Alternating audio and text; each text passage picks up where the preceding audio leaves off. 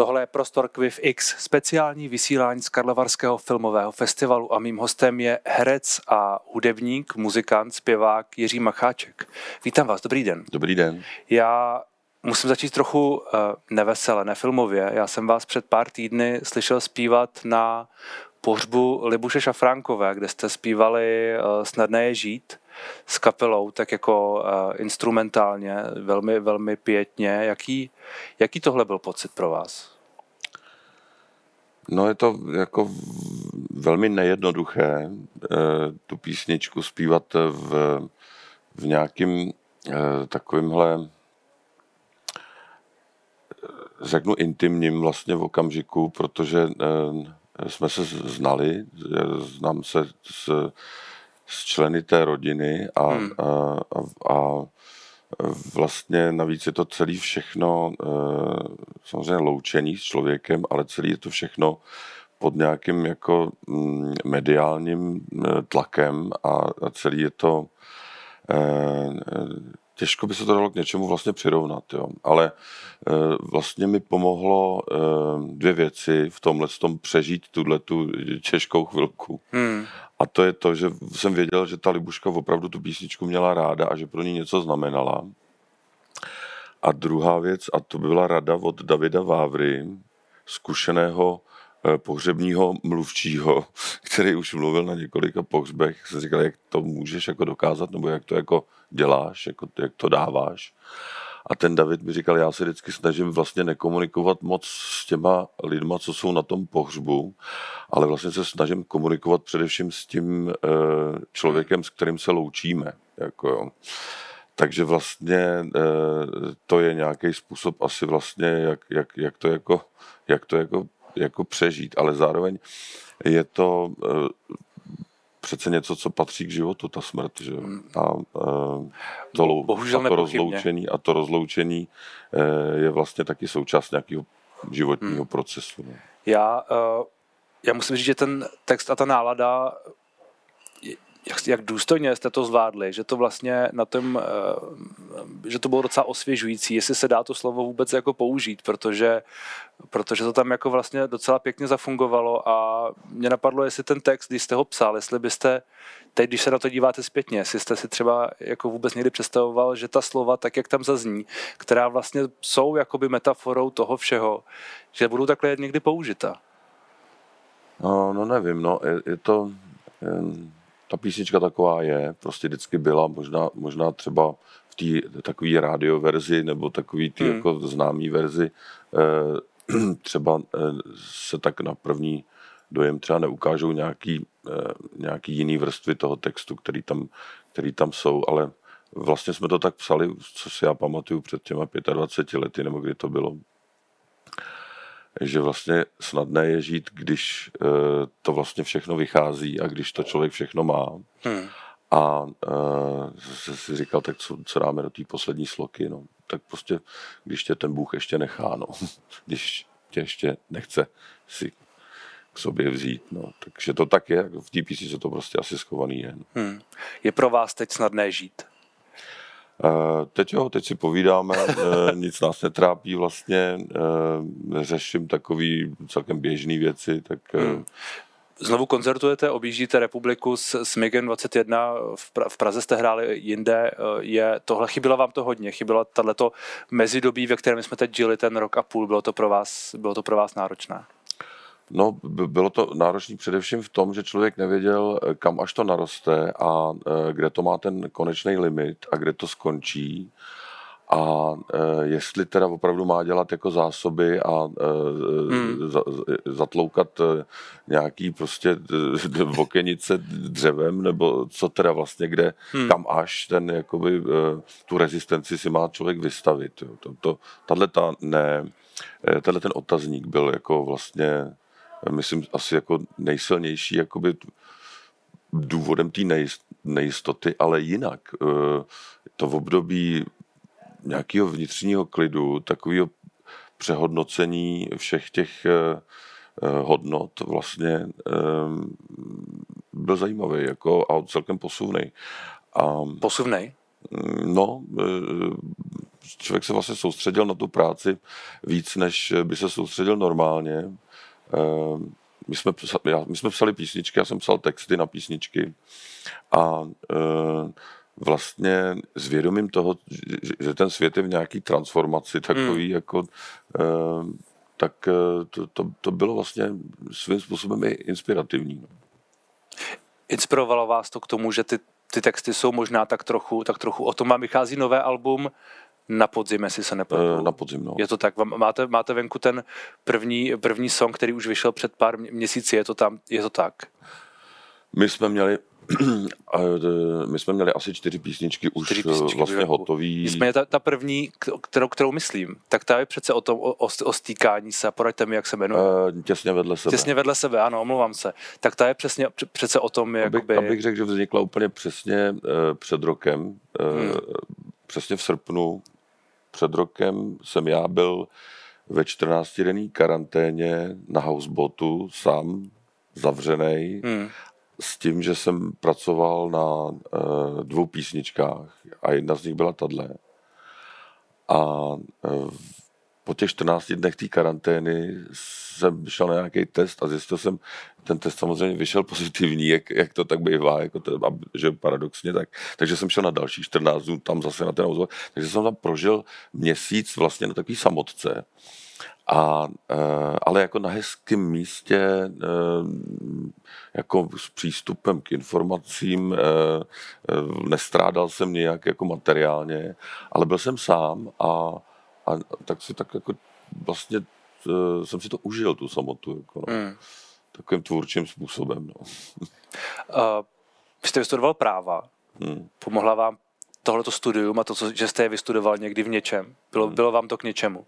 Já myslím, že jo. Uh, jako když, když uh, v ohledu teda jako na, na to, co dělám, řekněme, že jsem teda uh, písničkový textař třeba, nebo že pracuji se, se scénářema, eh, eh, tak eh, vlastně ten rozbor toho slova, hmm. to je určitě něco, co ty práva člověku jako pomůžou v tom, jakoby jak, jak analyzovat ten text třeba. To, tak si myslím, že jako kdybych ty práva nestudoval, tak, tak bych třeba tolik jako uh, tímhletím ne, nějak nevládnul. No. A nelitujete někdy toho, že jste se nestal, nestal právníkem? Možná byste měl jednodušší život. Ne, nelituju. Já jsem, to, to rozhodnutí bylo celkem jasně daný už ve druháku na těch právech, že to teda opravdu dělat nebudu. Ale tak zase je docela dobrý, že jste to dostudoval. Protože třeba já jsem studoval práva, taky přišlo rozhodnutí, že práva dělat nebudu, ale nedostudoval jsem. Hmm. Já jsem měl tlak velký jako v tom, že e, mě se opravdu nechtělo na tu základní vojenskou službu na dva roky. Jasně. A furt každý rok jsem dělal, zkoušel přijímačky na damu, na herectví. Hmm. A říkal jsem si, že kdyby mě tam přijali, takže to by bylo jako, to by byla ta moje škola. A vedle těch práv jsem studoval souběžně eh, konzervatoř Jaroslava Ješka. Hmm která mě vlastně jakoby připravovala na ty vždycky přijímačky na to damu. A já jsem postupně zjistil, že to je škola mýho života, ta konzervatoř Jaroslava Ješka. Kde vás učil mimo jiné Jaroslav Dušek? Jaroslav Dušek, ale především Hana Smrčková hmm. a především eh, doktor Vyskočil. A, Ivan Vyskočil. Eh, doktor Ivan Vyskočil a e, e, paní Frintová, paní Válková a dokonce chvilku Jiří Suchý a, a vlastně parta lidí, kteří v tom komunistickém systému vlastně si udělali takový ostrůvek eh, v Josefské ulici v Praze ve zvláštní škole, kde odpoledne vedli jakési kurzy pro pracující, eh, takovou jakousi neinstituci uvnitř jakési instituce. Hmm. A e, tam vlastně jsem cítil velký závan svobody a nějakého hravosti a, a touhy někoho něco opravdu naučit nebo pomoct někomu něco objevit. Vy o tom mluvíte tak hezky, že to zní, jako kdybyste z toho čerpal ještě dnes možná, nebo no, čím prostě jsem starší, čerpal? čím jsem starší, tím víc si to uvědomuju, že Hmm. tohle byla moje škola vlastně. Že to, Vy jste se pak na tu damu dostal, to je na, na pátý pokus, jestli se no, nepletu. asi na, na čtvrtý. No, ale už jste tam nešel. Šel, já jsem tam šel. A jsem tam byl jenom jeden semestr. Jasně, ale, ale, pak jste, jasně, chápu. A pak jsem panu doktorovi Vyskočilovi, který tam po- po revoluci si otevřel svoji katedru a chtěl mě tam vlastně. Tak, tak eh, jsem mu pak řekl, já už těch škol mám nějak hodně, já už musím něco dělat.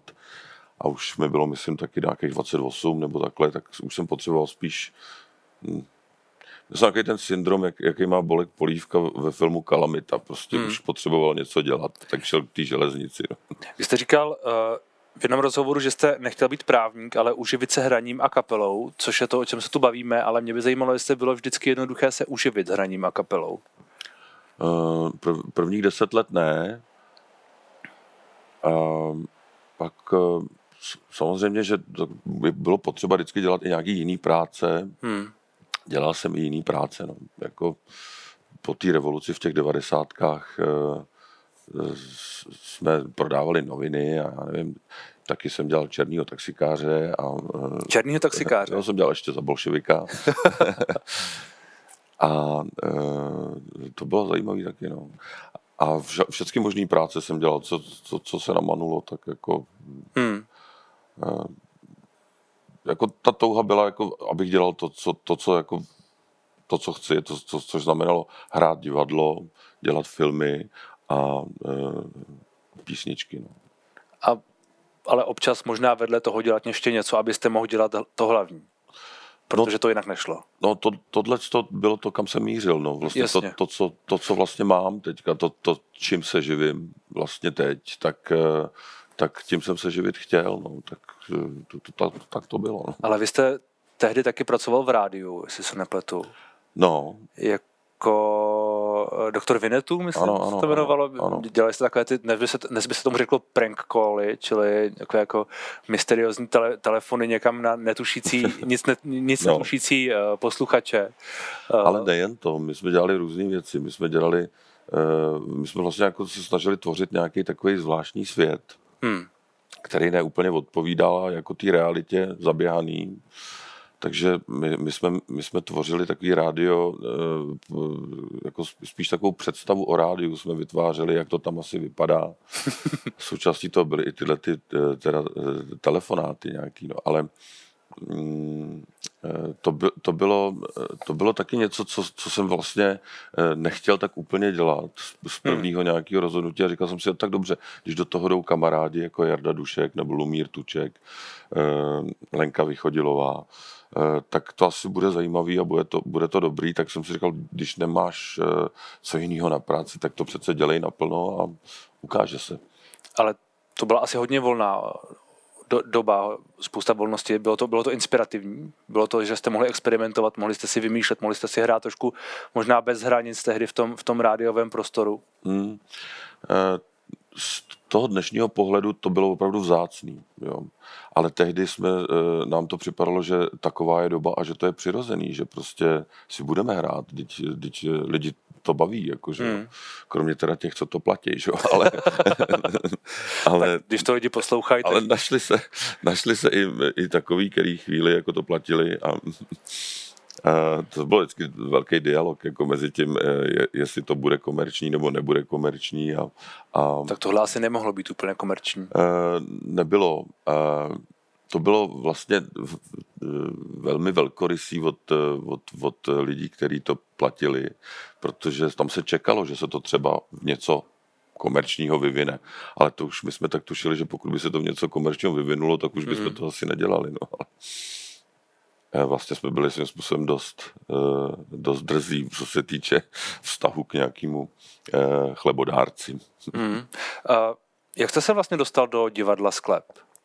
No, přes rádio Limonádový joje. To byl další krok. protože do rádia Limonádový joje přišli někteří kolegové ze sklepa a pak vlastně já jsem s nima vlastně původně jsem do sklepa dal eh, Ferovi Burdovi a Ondřejovi Trojanovi eh, napsaný tři scénky a oni je hráli, takže já jsem do, do sklepa vlastně vstoupil nejdřív jako autor, nečekaně jako, jako vlastně scenárista. Scenárista, jasně.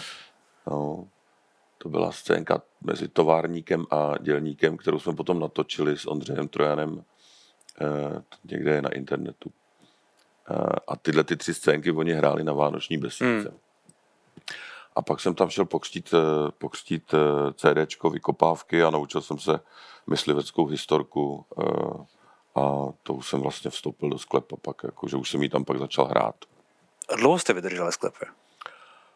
Nepočítal jsem to, ale třeba deset let to určitě bylo. Hmm. Nebo... Tohle bylo, tohle bylo taky něco, co vám, co vám zmínil jste Davida Vávru na začátku, čili to jsou zjevně přátelství, která jakoby hmm. trvají, ale je to něco, co vám to dalo. No, stejně možná jako ta, jako ta konzervatoř, o který jsem mluvil, tahle ta lidová, eh, ty kurzy pro pracující, tak eh, sklep byl taky taková eh, líheň, skrz kterou ostatně prošlo, já nevím, desítky, stovky lidí, který hmm. pak,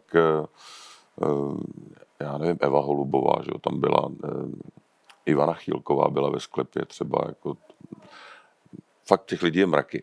A Eh, ta, ta atmosféra eh, tý, toho sklepa, ta taková ta líheň, eh, myslím si, že ten praotec David Vávra za to může hlavně, že všechny ty lidi tak jako propojuje, pospojuje nějakou zvláštní vzájemností a takovou jako podporou a vírou, jako udělat něco novýho, něco jako změnit a i kdyby to mělo být eh, to nejstrašnější, nejtrapnější kliše, eh, tak eh, přece jenom ta víra v to, že i tímto nejtrapnějším, nejstrašnějším klišem můžeme změnit svět, je nějakým způsobem posuvná. Jako. Tak to třeba cítím z toho sklepa jako velký dar. Pracujete s kliše? to každý. samotáři byli pro vás zlom v té, v té kariéře. To bylo asi období, po kterém jste si už mohlo hodně vybírat. Předtím to asi tak jednoduché nebylo. Neunavuje vás už o nich mluvit? Hmm. Vzpomínáte na ně rád, nebo je to takové 20. výročí na 20. výročí, hmm. tak se mě znovu zeptejte a já to přečkám, ale hmm. už nechci.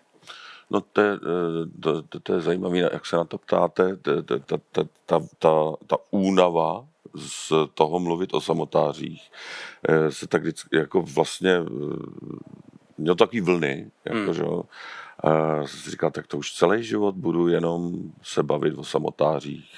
Musím udělat něco, aby mě ty lidi nespojovali jenom s tímto filmem. Tak to, to, to, to, to, to, tohle to byly roky, který jsem tohle řešení v sobě měl pak jsem si říkal, Ježíš Mara, kde bych byl bez samotářů přece, mm. jako, co, co blázníš, jako, že jo. Takže to, to tak jako má to takový vývoj, ten vztah k tomu filmu je, eh, eh, Samozřejmě, že bez sporu musím jenom poděkovat za to, že se mi eh, tohle přihodilo, že jsem takovýhle film mohl natočit a potkat lidi, kteří ten film dělali.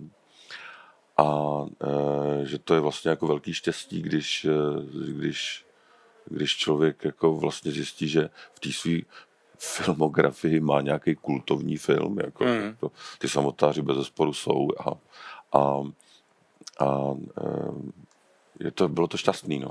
Na druhou stranu, vy jste získal za samotáře Českého lva, pak jste měl spoustu dobře hodnocených filmů, Horem pádem, je jich, je jich spousta, to má nedávno, mm-hmm. ale pro spoustu lidí prostě asi budete pořád ten vyhulenec ze samotářů Jakub to už je jejich příběh a ne můj, ale jako, hmm. no, tak eh, dobře. Tak jako... Ne, spíš, spíš mě zajímá, jestli třeba tohle, vy jste to zmínil, že pro, hmm. pro někoho prostě budete furt jenom na, na té sinusoidě, je to nahoře, ano, no. tak jestli, jestli tohle to jako vlastně vnímáte v lidech, že to tak je? Uh, no, už ne, ale uh, myslím si, že už jsem udělal dost nějakých ještě věcí jiných, uh, a, abych nemusel být, nemusel být v očích těch lidí spojovaný jenom a pouze s touto rolí. Jo. Tak já ale, jsem to asi, asi, ale, asi takhle jsem to řekl možná příliš, ale jako přece jenom. Uh, no, tak myslím, že to už je za mnou. Tohle, mm. to, ta, ta, ta obava, že si mě budou spojovat jenom, jenom s tím letím. David Ondříček říká, že jste si film ukradl sám pro sebe. To řekl? Ano, to řekl. Vnímal, vnímal jste to tak? Mm. Že, že, že tam třeba jsou některé jiné a, a silné, silné postavy, možná hlavnější postavy hmm. a že vlastně to, co vy jste do toho vnesl, trošku jako něco možná hmm. svěžího v té době, že prostě nějak jako, že jste si to prostě ukradl pro sebe. Uh, on, jestli to řekl, tak to určitě nemyslí zle. Ale, ne, on to, myslí, on to myslí dobře. On to myslí, on to myslí tak, že prostě uh, to tak bylo. Jo, jo. No, každý herec se snaží vždycky vlastně nějak uh, pro tu svoji postavu udělat uh, co nejvíc. A a já, když jsem si poprvé přečet scénář těch samotářů, tak uh, jsem si říkal, tohle je nejlepší postava, jako uh, tato, kdo bude hrát tohle, tak slízne smetanu celého toho filmu. Jo. Ale uh, kdyby ten režisér vlastně nechtěl, uh, tak, uh, tak, uh, tak ten herec to neukradne, jako, jo, hmm. když budu mluvit touhletou Davidovou terminologií. Takže myslím si, že v, vlastně asi to byl takový jako zájemný proces. Já si pamatuju třeba, my jsme tam měli jednu scénu, třeba co je v tom taxiku ta scéna, tak ta, ta, ta byla nakonec těsně před spuštěním natáčení škrtnutá ze scénáře. A já jsem strašně tlačil na Petra Zelenku. A, a, tu scénu, kde jste vyhozen z taxíku. Ano, ano. A říkal jsem jako, Ježíš to tam musíte vrátit, jako a to, a tak to, to, a kdy není čas, kam to dáme, jako, ještě tehdy točilo nádherně, asi já nevím, 60 natáčecích dnů, dneska hmm. se točí 20, že jo. A oni, no nemáme jako natáčecí čas, kam to dáme a nakonec teda se to tam vrátilo. A e, takže e, se vracím k tomu, že každý herec určitě bojuje za to, aby e, vlastně pro tu postavu získal ten nejlepší vlastně nejlepší prostor jo, pro tu hmm. postavu. Ale zároveň bychom měli vždycky vědět, že jsme nositelé příběhu nějakého, že vyprávíme příběh a samotáři jsou příběhem opravdu několika hmm. vedle sebe stojících singlů, takových, nebo prostě polosinglu. polosinglu, nebo, nebo zrovna něco mezi tím. A hmm. jako tohle je eh, důležitý vědět, že vyprávíme takovýhle eh, mnoho příběh. No. Na, na kterou roli jste opravdu pišní? Uh, záleží, jako, jak tu píchu vezmeme. Jo. Teďka vlastně řekněme, že jakoby jsem-li řemeslník, který má eh, pocit jakoby z dobře vykonané práce hmm. a, eh, a řekne, řekne, podívejte se, tohle se mi povedlo, jako jo. tak eh, není to pícha ještě, jako jo. Takže, takže pokud se ptáte na, na, na tohle tudy, tak, tak bych klidně tam dal tuhle tu roli toho Jakuba. E, pak, když půjdu zpátky, tak toho Tomana. Hmm. E, a Františka s Horempádem třeba. Zase se u toho Tomana. Jak se, hmm. vám, jak se vám tahle postava, která je jakoby nečernobílá, komplikovaná, hrála? Jak se vám, jak se vám do ní dostávalo? No, to bylo, nej, nejnáročnější na tom bylo to, že jsem věděl, že ten člověk opravdu žil, hmm. že to nebyla uh, postava, uh, kterou si vymýšlíme, kterou uh, tvoříme jakože Eh,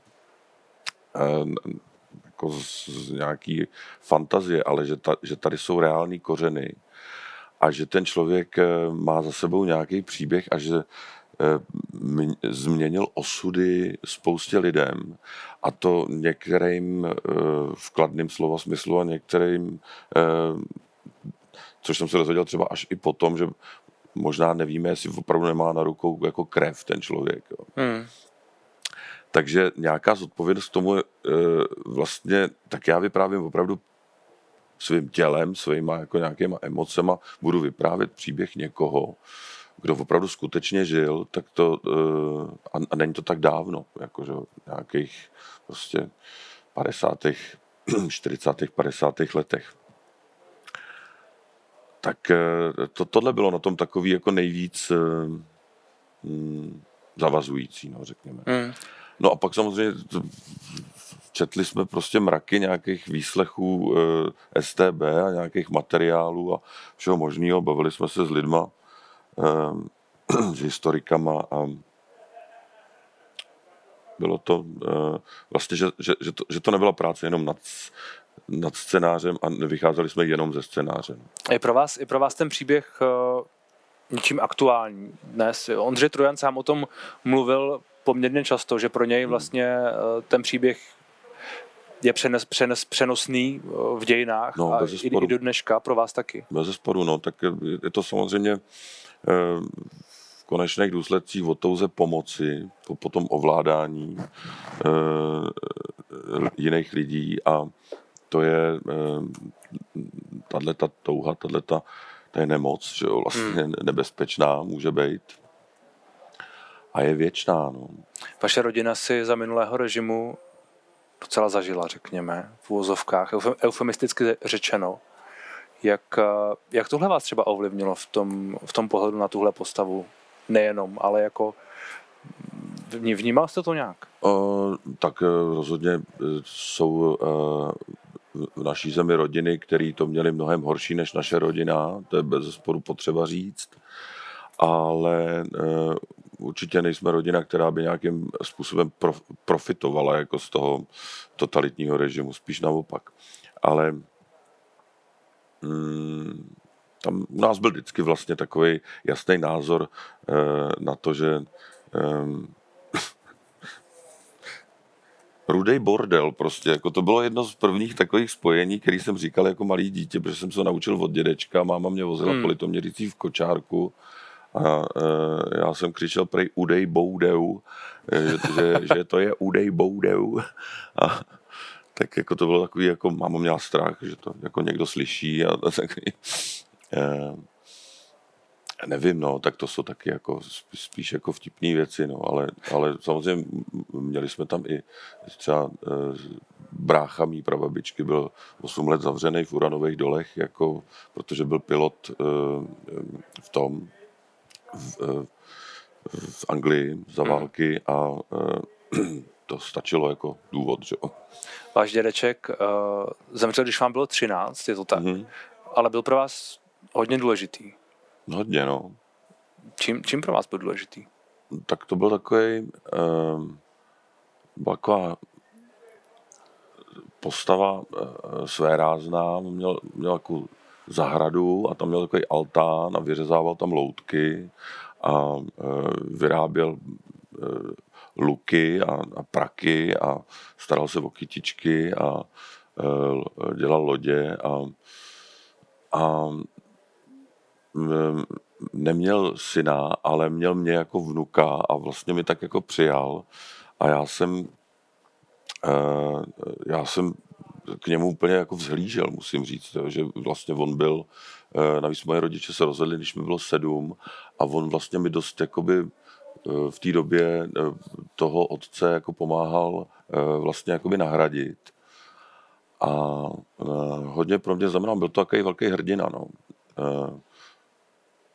Třeba když jsem řekl ve škole, že přepadení vojskama Varšavské smlouvy nebyla nějaká pomoc, ale opravdu přepadení, tak eh, pak eh, byly telefonáty, které naznačovaly, jako že si mám dávat pozor, že bych se taky nemohl dostat třeba na střední školu. Máma to řešila a to, tak si mi tenhle děda vzal a, a řekl, hele, jako je to pravda, říkej to dál, nelži. Hmm ale důležitý je, že až se tě budou ptát, eh, odkaď to víš a kdo ti to řekl, tak musíš říct vždycky, že jedině a jedině já. Jako jo. Hmm. Takže on vzal na sebe tu, tuhle tu eh, zodpovědnost za, a osvobodil mě jakože v tom smyslu, že já tu hmm. pravdu můžu říkat, jako, ale, ale eh, jakože on bude ten, kdo ponese tu, ty, ty, ty důsledky. A to já jsem jako sedmiletý tehdy, nebo kolik mi bylo, devět, když tohle se stalo, tak jsem cítil, co ten děda jako dělá za krok vlastně. Jako. Vnímal jste to, že to je,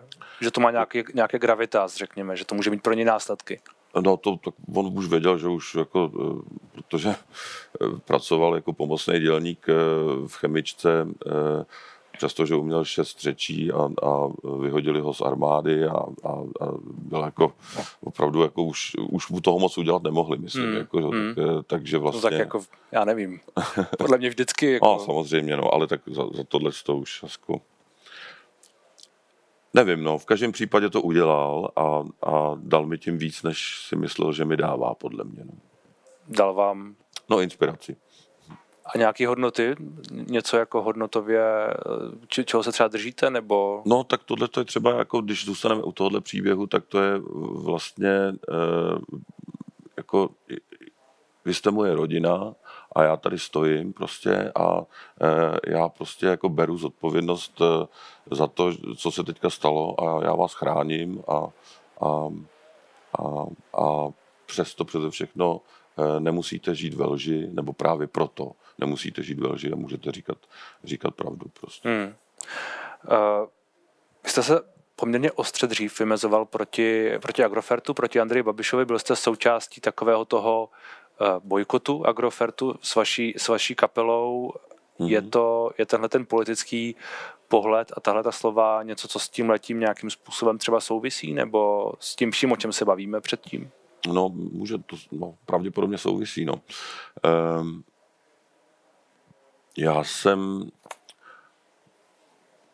akorát nechtěl, abych uh, měl pocit, že hraju na nějakých akcích, eh, které by se případně dali vykládat jako, že to jsou jako politické akce, no, že to je podpora prostě, pokud je tady někde nejasný, kdo je vlastníkem eh, toho Agrofertu, tak pak eh, pokud ten Agrofert je někde jako sponzorem jako v nějaký kulturní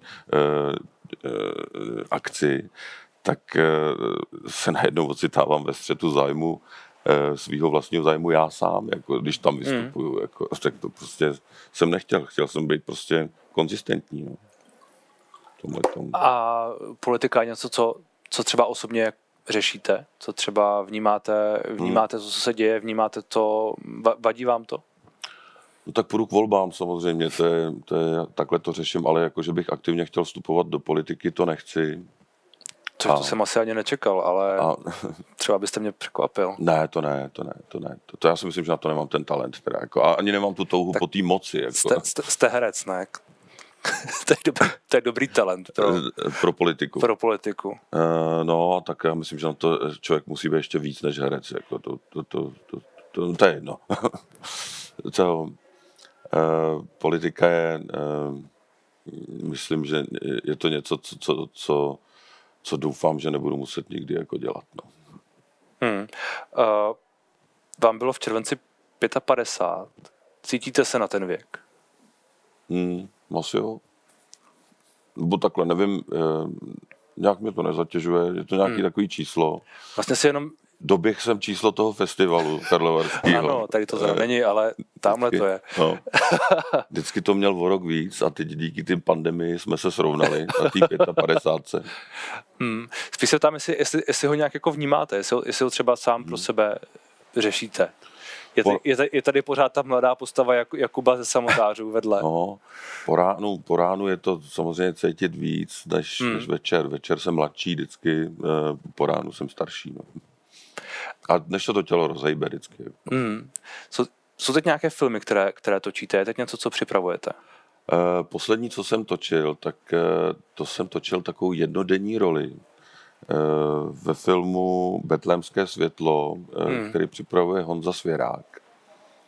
A jinak já teď jsem se fakt jako soustředil celý rok na dodělání té desky s kapelou, která by mě měla být po prázdninách nebo někdy v září, v říjnu. A nemám vůbec žádný filmový projekt, nemám nic, jen tak jako si říkám, eh, jestli třeba bych nezačal třeba i psát nějaký scénář nebo takovýhle. Pro, jako pro, to. pro sebe, že ale, byste si začal. No, no, ale... A je to tím, že nejsou nabídky, nebo? Ale jako jsou taky někdy. Ale, nebo se vám to nelíbí? Ale, uh, no tak já, já vlastně tam mám docela jako splněný ten sen už, jako jo. Proč jsem to chtěl dělat a, a tohle, co se mi přihodilo, co jsem natočil, vlastně mi to jako svým způsobem i stačí jako jo, k naplnění nějakého Jako, že už byste ani nemusel dál hrát. umím si to představit, že už třeba v životě nebudu stát před kamerou. Umím si to představit. Ale umím si stejně tak představit, takže ten nejlepší film mě ještě teprve čeká. Jo. Hmm. Takže a jsem šťastný, že si umím představit v obě tyhle ty dvě věci. Jo. Mě, vlastně, mě vlastně překvapuje, že říkáte, že jste si splnil ten svůj sen už hmm. a to je vlastně hrozně, to je hrozně hezký, ne? Že jako není moc lidí, kteří dokážou v určitou chvíli svého života říct, splnil jsem si svůj sen. Zvlášť pokud je takhle jako profesní. Mm. Nevím, Herci a hudebníci. tak protože většinou, jak ten život pokračuje, tak si furt člověk vysnívá něco No, dalšího a no, no, dalšího, no. takže má takový dojem, že furt ten sen není Po, splněný. po, pořád se na něm pracuje, No. pořád se buduje, pořád se, pořád se musí plnit. No. Ne, je to určitě správně, člověk si má něco přát, jako to, Hmm. to, je, to je dobře. No. Ale taky si myslím, že je dobrý, aby si někdy řekl, teď se mi to vlastně splnilo, tohle jsem si přál Hmm. a ani jsem si nedokázal vysnít, že, že to bude uh, takhle na druhou, na třetí splněný. Jako, že? Hmm. Máte ještě chat- chatu v Tajsku. To, to nevím. to, to, to, až tam přijedu, tak uvidím, jestli stojí. Nebo Měla by tam být, Jo, teoreticky. Myslím, že tam je. No. A vr- kdy jste tam byl naposledy? Hmm, před rokem a půl. A těšíte se tam zpátky, nebo no, pravděpodobně tam budu muset něco opravovat na tom a, a tak. Jako, ale, Já jsem totiž uh, z některých rozhovorů s vámi měl pocit, že to je takový, jako, že váš vztah k tomu místu se trochu měnil časem. hmm, A že vlastně nevím, jestli se, jestli se tam třeba ještě teď pořád budete těšit. jo, budu, budu se tam těšit vždycky. Uh, to, to je takový druhý domov vlastně. No. Když už Hmm. jako máte v životě nějaký místo, s kterým jste nějak spojený, tak se tam vždycky rád vracíte. To jsem o tom přesvědčený. A proč, proč vůbec právě tam? Ale tak stejně tak, jako se třeba vracím rád do Litoměřic. Jinak, Jako, proč jste si vybral právě Tajsko? uh, já myslím, že ten David Ondříček mě tam zatáhnul. Jako.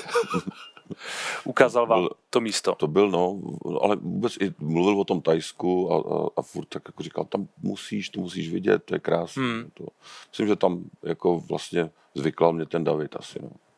A je to, mě napadlo, jestli to je místo, kde byste třeba chtěl prožít stáří, ale možná, že to je No, je to dobrý, že tam je teplo. Když člověk starý a ne, nefungují mu klouby, hmm. tak to říká spousta těch starců, že eh, Tajsko, teplo, klouby, stáří, no. Ale s tím, s tím, zá, s tím záměrem jste si to nekupoval. Ne, ne, ne, ne, to vůbec, to se, zá, se záměrem nějakého stáří ne. Já myslím, že ten záměr, to, to, to bylo čist, čistě bláznovství takový. Jako. Máte rád tamní lidi. Mám, mám. Oni jsou hrozně usměvaví a otevřený a takový jako eh, mají vlastně srdce na dlani a, Hmm. a je to eh, mám, mám, no, ale tak jsou mezi nimi taky svině, stejně jako tady. Jako, má, máte rád tyhle lidi nebo tam ty lidi, všichni jsme jako nějaký lidi nakonec. No. To je pravda. A kde se tam budete vracet? Eh, no, já budu mít čas nejdřív tak někdy v únoru, v březnu. Hmm. A do té doby koncerty. do té doby to, no tak záleží, jaká bude situace. Taky se ukáže, možná, že po volbách nám to zase utáhnou, to je, to je možný, jako no, ale do voleb si myslím, že budeme hrát. No. Hmm. Tak ať se vám dobře hraje. Tak Děkuji za rozhovor. Já moc děkuji.